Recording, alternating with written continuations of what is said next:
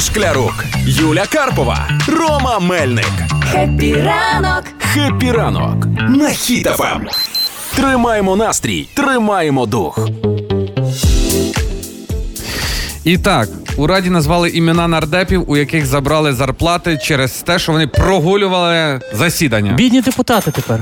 Ти доба. Йо-моє. Подивилася я список цих депутатів, е, які дозволяють собі такі вольності. І е, на мою прикрість серед цього списку знайшла пані Анжеліку Лабунську. Це м- моє особисте розчарування, оскільки з Ти її цією- знаєш? ні, особисто ми не знайомі, але пані Лабунська для мене це пані, яку я вже знаю ну дуже багато років. Ще е, в ті древні часи динозаврів, коли я працювала на радіо в Житомирі. Е, Кожного разу, коли місцеві вибори, місцеві е, депутати або ті, хто претендують, е, мають якісь там м, можливість е, рекламної кампанії Так, в так, ефірі і так далі.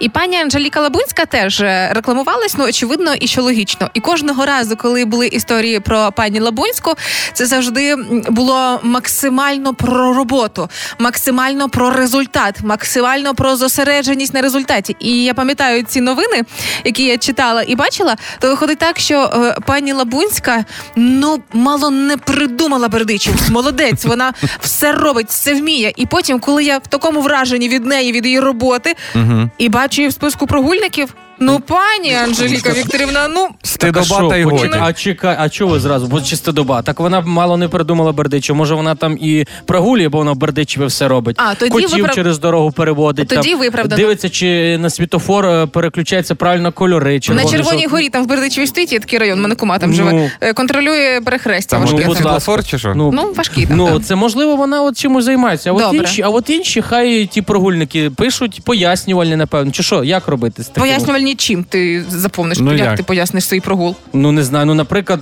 е, по, ну коротше, не знаю. Ти думаєш, голова Верховної Ради набере батьків е, прогульників і скаже, що, що робили ваші депутати? Ну, так а де вони були? Можливо, почали харчуватися як непра- неправильно, якось у велюрі щось підсунули, отруїлися і не прийшли на роботу.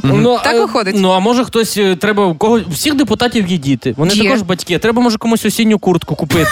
А базарний день не кожен день. І поїхав на базар, а там щось чуть-чуть і пішов, і за і весь місяць. е, Можливо. Да, міг е, допомагати матері перевозити всю кукурузу з городу. А ми А де? добре знаємо, батькам не допоможеш, не приїдеш, то потім Тим клопоту більше. на весь рік Це матимеш. він е, депутат, він дбає про всіх, а, а от картоплю потім позбирати. Хто буде тобі? Ну, він теж він е, також людина. Депутати також люди. Збирають Ну, картоплю. Батьки Ну, ж можуть сказати правду, що вони були сьогодні на роботу, що батько, що матір, тому до ради не було кому завести його.